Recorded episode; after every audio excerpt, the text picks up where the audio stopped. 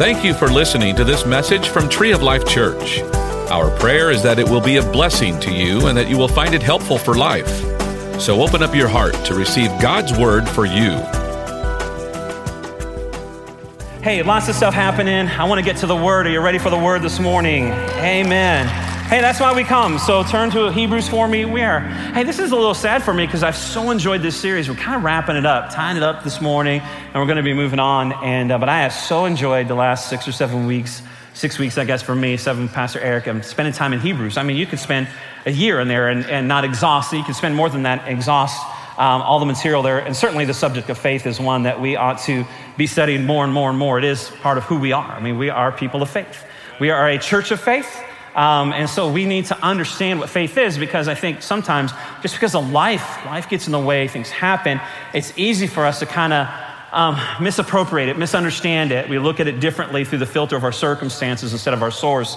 We're looking for the result instead of the relationship with Jesus. And so that's where it all comes from. He is the center of it all. So we've kind of just taken a fresh look at faith. Um, I entitled my series, I Found My Faith. And so, just this idea of no matter how things are happening in life, we can't lose sight of our faith and who it's based on. And so I'm going to wrap it up this morning. And so I want to start with Hebrews 10:39, which has been the scripture, our foundation scripture throughout the series. Let me read it for you. But we are not of those who shrink back and are destroyed. Now, the writer of Hebrews is writing the first century Hebrews, hence the name of the book. And, and they are really struggling with um, persecution and all kinds of things are happening because they said yes to Jesus. That Jesus, they've declared, is God. He is their Messiah. And so they're getting persecuted, they're getting executed, they're getting kicked out of homes and business. And so he's trying to encourage them. He says, hey, we don't shrink back, but we're of those who have faith and preserve their souls. That you're people of faith. And we kind of define that as being persuaded. No, we kind of we did as being persuaded. We'll get that in just a moment. But what does it look like to believe? What does it look like to trust?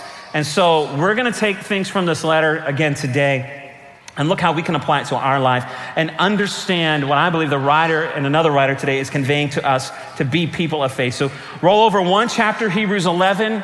Um, this is the chapter that we, the writer has taken the first century Christians and you and I back in time, back in history to look at some of their heroes, which would be some of our heroes as well, but some of the heroes of faith, if you will, and, and, and, and their, their timeline in Israel. And so they would know these people better than we would, and they would have learned about them and they would have studied them. And so we're taking some time to look a little bit as well with them. And we're taking these lessons of faith and see how we can apply them to our life. And today we're going to kind of wrap this chapter up. We're going to read uh, Hebrews 11, 32 through 38. We've already studied Abraham and Moses and David and Rahab, and we talked a little bit about Enoch and a little bit about Abel, and we skipped like Noah, and there's so many others. But he wraps it up this way, and this is what we're going to launch off of. So Hebrews 11, 32 through 38, writer says this, and what more shall I say? For time would fail for me to tell of Gideon. There's not enough time. There's so many people Gideon and Barak and Samson and Jephthah and David, who we studied last week, and Samuel and the prophets, who through faith conquered kingdoms, enforced justice, obtained promises, stopped the mouth of lions. What'd you do this week? Stop the mouth of lions. Quenched the power of fire, escaped the edge of a sword, were made strong out of weakness, became mighty in war, put foreign armies to flight Women received back their dead by resurrection. Some were tortured, refusing to accept release. You can leave. No, I'm good. I'm going to stand for Jesus. So that they may rise again to a better life. Others suffered mocking and flogging and even chains and imprisonment. They were stoned, they were sawn in two, they were killed by the sword. They went about in skins of sheep, goats, and destitute, afflicted, and mistreated, of whom the world was not worthy. What a powerful passage, but yet, if I can be honest, it doesn't really encourage me. hey, guess what? We're talking about church today. I'm glad you brought your friend because we're talking about being sawn in two, we're talking about being tortured and all that kind of stuff. And when I'm looking at this list of things that the writer's listing, I'm, I'm not really encouraged by that. I'm, I'm, I'm thinking, I don't measure up. I, I can't be that guy. I wish I could be that guy. I don't know I could be that guy. How's how do they do that? I, I don't know. I'd like to think, but I think put in the circumstance, I'm not really sure that I have that faith. I'm not really sure that I could be that person. Not, am I that dedicated, committed? Am I that resilient? I don't, I don't know if I could live at that level, level of commitment. And, you know, when you look at the, the level of faith that they're walking in, um, I feel like they're so much better, so much more faith filled than I am. And And, uh, and, and I struggle with that at times, just to be honest. And then if you, if you can, turn to the book of Jude for me. We'll get there in just a moment, but go ahead and turn there. Jude, it's right before Revelation. Um, we're going to look at chapter one. There's only one, one chapter, but we're going to look at Jude 1. I know where it's at in that, in that book right there. And we're going to take a look at that in just a second. And, and uh, you know, I think part of relating the hard time with relating to what we just read in Hebrews, which we'll understand a little bit better when we read in Jude, is that we just don't necessarily see it happen in our life today. But I mean, I think there's other things that, that we could probably find that we wrestle with, but we don't see that severity happening in our life, that level of persecution or torture. And except like uh, I look, I think about that. My wife and I, when we go to India, we sit down with our Indian brothers over there, whom you support, the ones that you support every month. We sit down, we hear the stories, and, and they tell us about beatings and tortures and imprisonment. It's, it's real. It really happens. There's been missionaries over there, not any of ours that we support, but in the same organization, been martyred. And so we're hearing their stories, and I, and I, I, find myself thinking, I just, I don't know if I could be that guy. I mean, I, what's wrong with my faith? How, how do I get that kind of faith? And, and then uh, I was having a conversation with my brother the other day, and we have a mutual friend, Jeff and Sylvia, and Jesse and I have a mutual, mutual friend who it's just when you when you see this guy, you just love this guy. I mean, when you see him, he's got this huge smile. He just has this. He's like a big teddy bear. He's got this sweet presence, and and this guy. There's something about this guy, and he's really he and his wife are really walking through a difficult time, and and so my brother's kind of filling me in on some stuff, and I'm kind of filling him in on some stuff. And he shared a story with me the other day that I don't want to share the detail of it, but as I'm listening to how he's responding to this situation, I just find myself saying, I told my brother this literally, that man is a saint. I mean, how does that, how does he do that? I mean, I don't think I could do that. I don't, the guys, how he can see positive, how he can find love and forgiveness. Why isn't he angry? Why isn't he mad? Why isn't he looking to do something? And yet this guy's just so godly. I'm just like, he's just an angel. I mean, God must have just made him special. I don't think I could do that. I mean, how's he not getting mad? I, I get mad when someone cuts me off in traffic. How does he?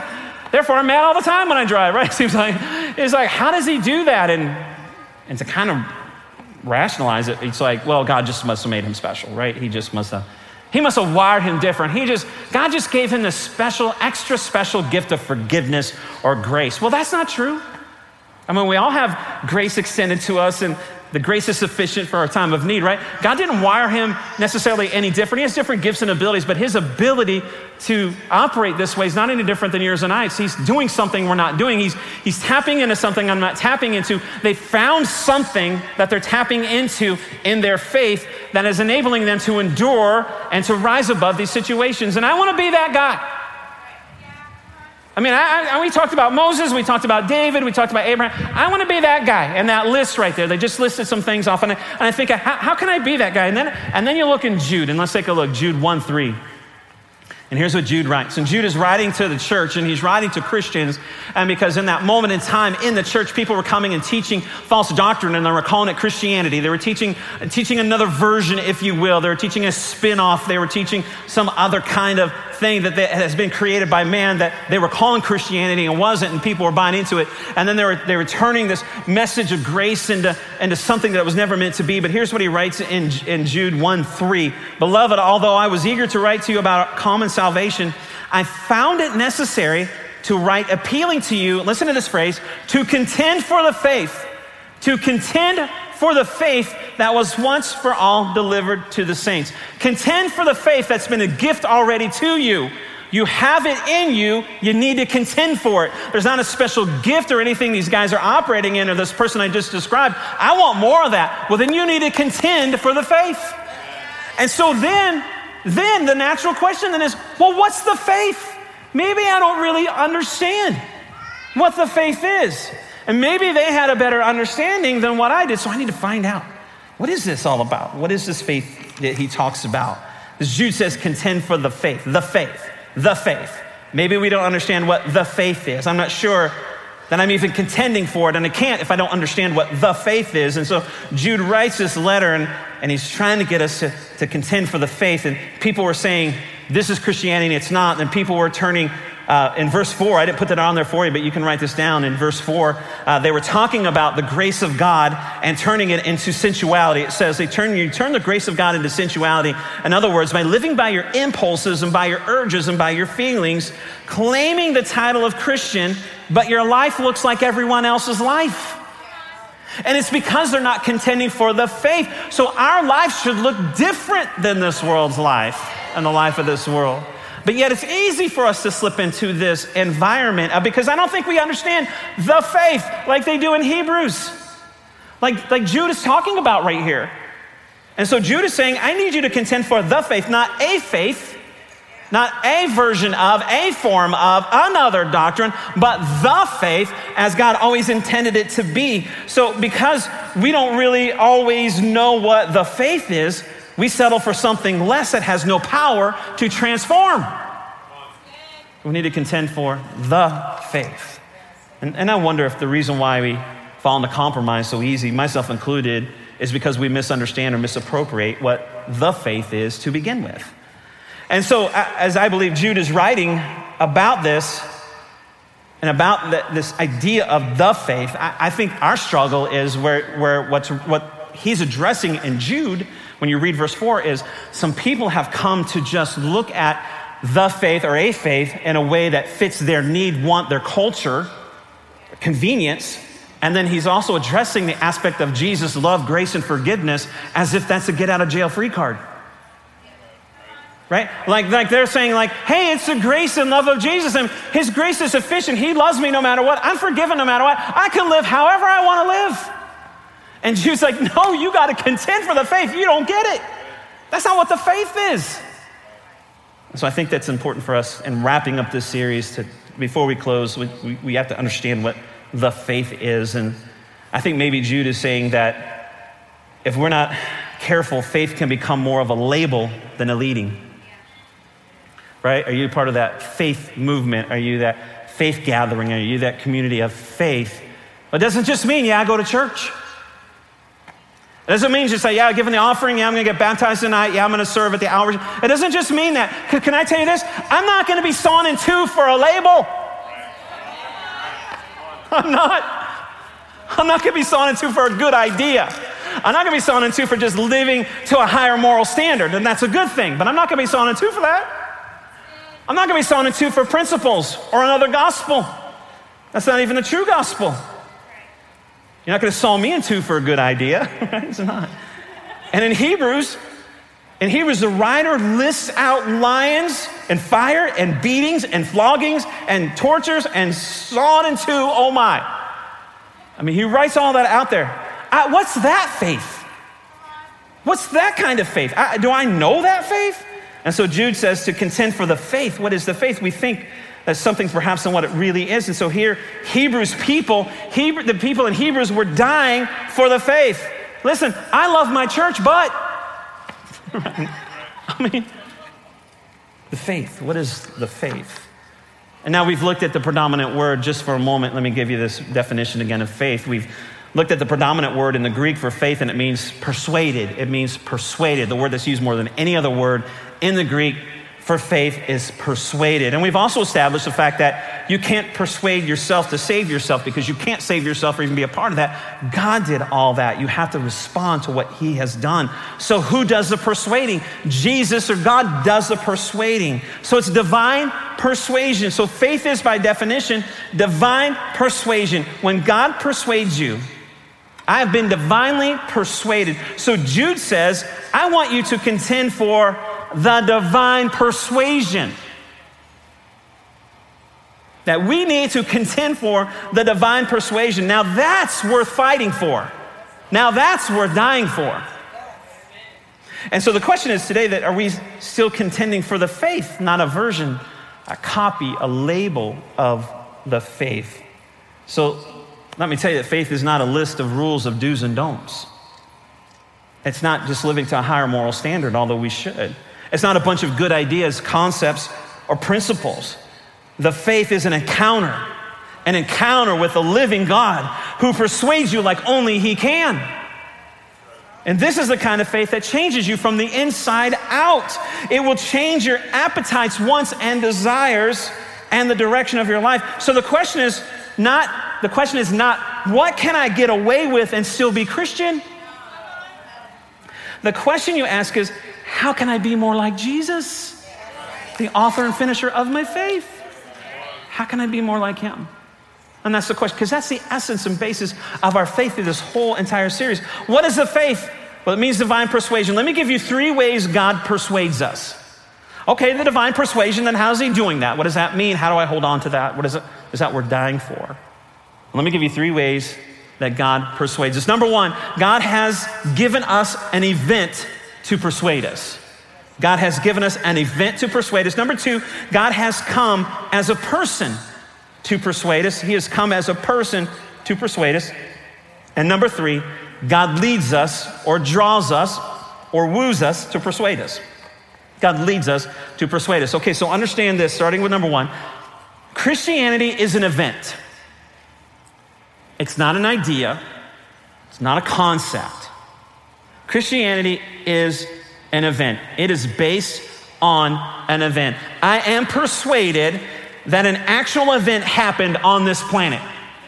I am persuaded that it was so extraordinary, so unbelievable, so beyond anything I had ever seen before. I am persuaded that the temple veil that separated the Holy of Holies from the holy place, that was 30 feet wide and 30 feet tall and four inches thick, when Jesus died, tore from top to bottom. I am persuaded that at that moment the earth shook. In fact, the Bible says it quaked and the stones broke. I am persuaded at 3 p.m. in the afternoon when he gave up his life that the sun in the sky darkened and everything turned black. I am persuaded that graves opened up and dead people came to life and walked into the city at that moment. I am persuaded that there was an actual event by the creator of the universe that has changed mankind forever, the course of life forever.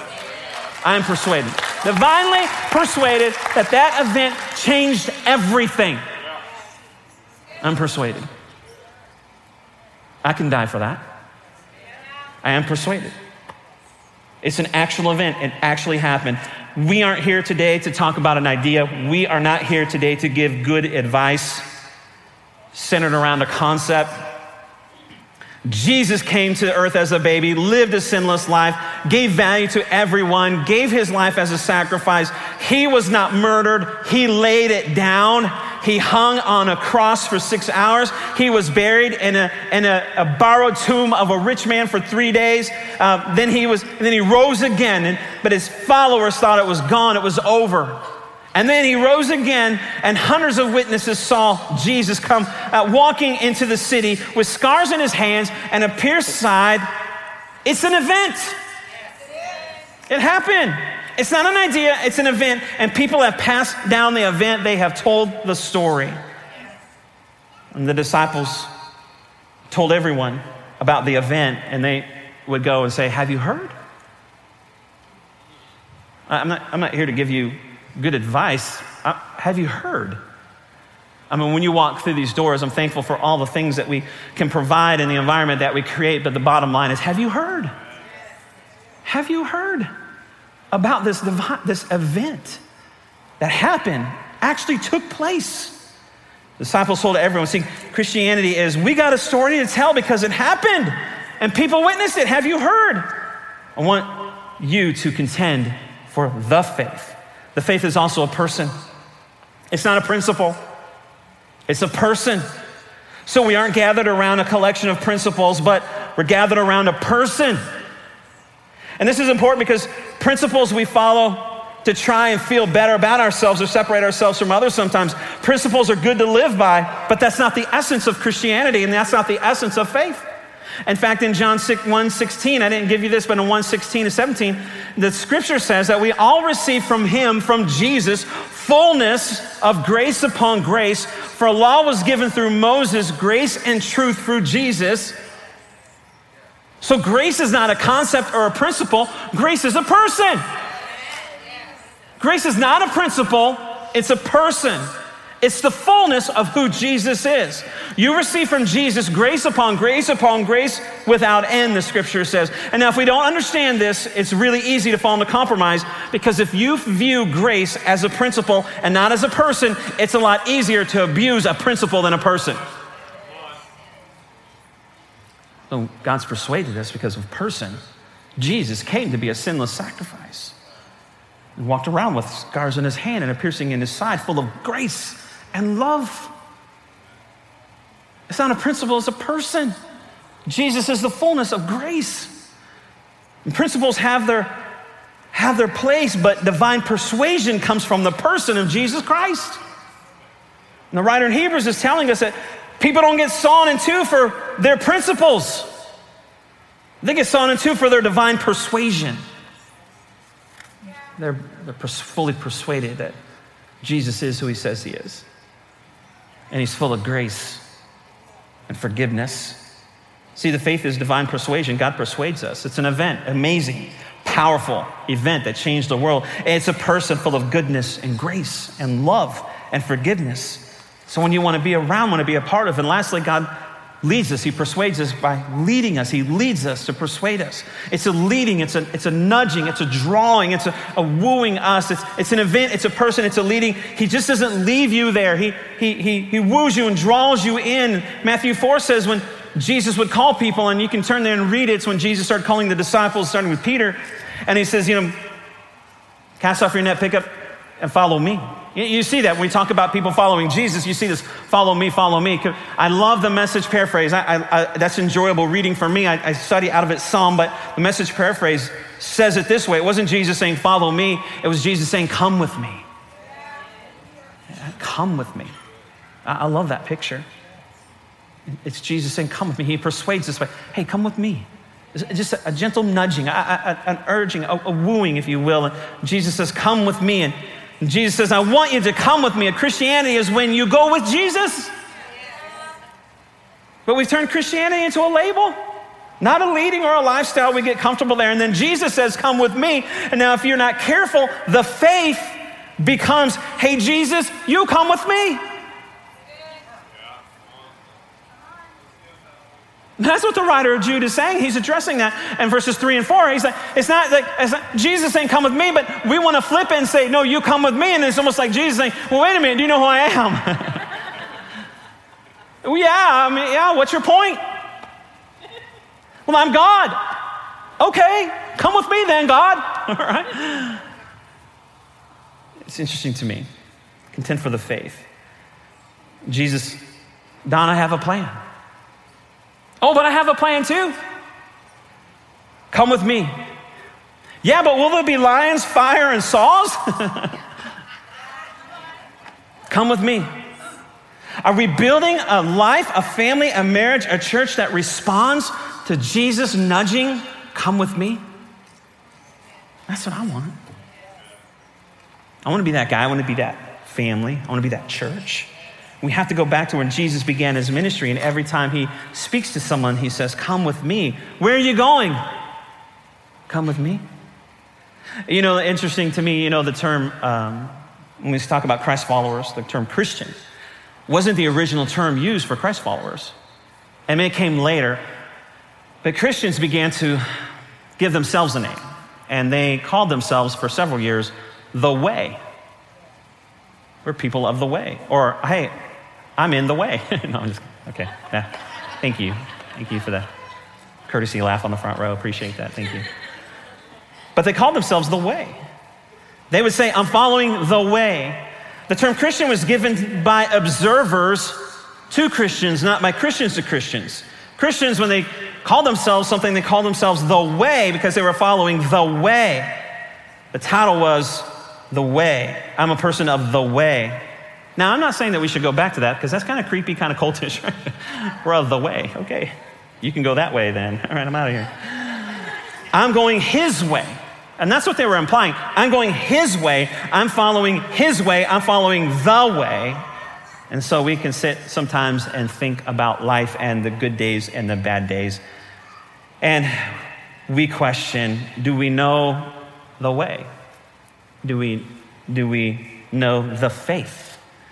Have we been persuaded by an actual event that happened that changed the course of mankind? Have we been persuaded by the person of Jesus, full of grace and love? Have we been persuaded by, by the leading? Have you felt the gentle nudge saying, Come with me the way that you should go? Have you, have you felt something inside you when you're making decisions and going different ways and doing different things? And I mean, you're wanting to quit and give up, like in Hebrews 10:39, and, and, and you don't quit, and, and you, something that says don't quit, something says don't go that way, don't do that again, because every time you do that, every time you go that way, it leaves you empty and it's not going to be different. So come with me. Ha- have you felt that? Because that's the faith.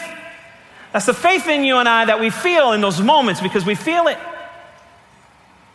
And we're not talking about a label, an idea. We're not talking about conforming to a pop Christianity or a pop culture or even a subculture because that's when it's been relegated. Can I tell you, Jesus is not a subculture. Everything else is secondary to him. We're, we're, we're talking about a resurrection. We're talking about a person that walked around with holes in his hands after a resurrection, a piercing in his side. I'm not giving my life to an idea, to principles, or to good advice, or to high standards or high morals, and that's a good thing, but I'm giving my life to the faith. See, at the end of this series, which is today, I believe Jesus is saying, Hey, tree of life, come with me. I believe saying, Hey, Duncans, come with me. I believe saying, Hey, Don, come with me. And then my natural reaction is, well, is it going to be good? Come with me. Is it everything I, I want? Is it everything I've been dreaming, hoping for? Just, hey, come with me. Is it everything I planned? Am I going to like this? Uh, come with me. Just come with me. And I just want to say to you today, on Jesus saying to Tree of Life Church, come with me, I'm going to say to you, it's the only way we're going. It's the only way we're going to go.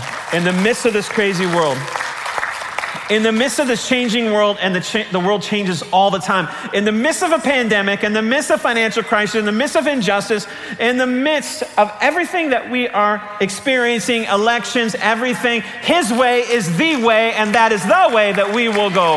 And we will contend for the faith. We will contend for the faith. We're going to follow the way. You need to know that. And if I could be so bold, and I, I, I try not to be in your face at times, but there are people in here that Jesus is saying, Come with me, and you need to yield. And you don't need me standing up here saying that because he's already persuading you, he's already nudging you. You already know that, and you've known it for a long time. And you're like, why I picked this Sunday to come. you need to yield. You need to surrender. You need to go with them. And you know you do. You don't need me telling you that. You need to yield today and say, okay, God, all right. See, it's time for some of you to believe that there is a God that his plan for your life is beyond your wildest dreams, saying, Come with me. It's time for some of you to believe that there's a God so big and so good, he's got things that you can't even imagine or dream of, saying, Come with me. I've got you. Just like Tracy said, I've got you. I've got you. Come with me. It's time for you to put your hand in his hand. It's time for you to turn your eyes on Jesus and look full into his wonderful face. It's time for you to trust him. It's time for you to say, wherever you're going, I'm going. Your kingdom come, your will be done, your plan and your purpose. Because he's saying, Come with me. And some of you, you have got to go with him. You've got to go with him. It's time. It's time. And I would say this, and I didn't plan it this way, looking at a calendar and looking at messages and leadings and looking at activities and events. I just want to say this today on Baptism Sunday. Tonight would be a good night for you to say, I'm going your way. Tonight would be a good night for you to respond to that nudging, that leading already, his persuading, and for you to get a fresh start and get in there and saying, I'm going your way. See, it's not just for people that are getting saved. I hope a bunch of you get saved today. If you're not, I hope that you get a chance. It's for some of us to just say, you know what? You've been nudging me. You've been drawing me. You've been leading me for a long time. You've been saying, come with me. And I know, and I've pushed it aside, and I've tried to say, no, no, no, no, no. I've tried, but in me, you're drawing me, and I can't get away from it. And I say, yes, I'm going to yield to you. And you need to do that. You need to contend for the faith, because it's not a label, it's not a concept, it's not just a good idea. It's an actual event that took place that changed the course of mankind. It is a person, Jesus, full of love and grace and forgiveness. And it is a leading into the way, the path that He has for you. That's what we're fighting for. And that's we're dying for. So that's what we say yes to. Jude says, I find it necessary, tree of life, to write appealing to you to contend for the faith. And that's what we're here for. We hope that you enjoyed this message. You can find more messages and information about Tree of Life Church at treeoflifechurch.org. We'd like to invite you to come visit us at 5513 IH 35 South in New Braunfels, Texas. Or you can watch us on live stream. Thank you again for listening.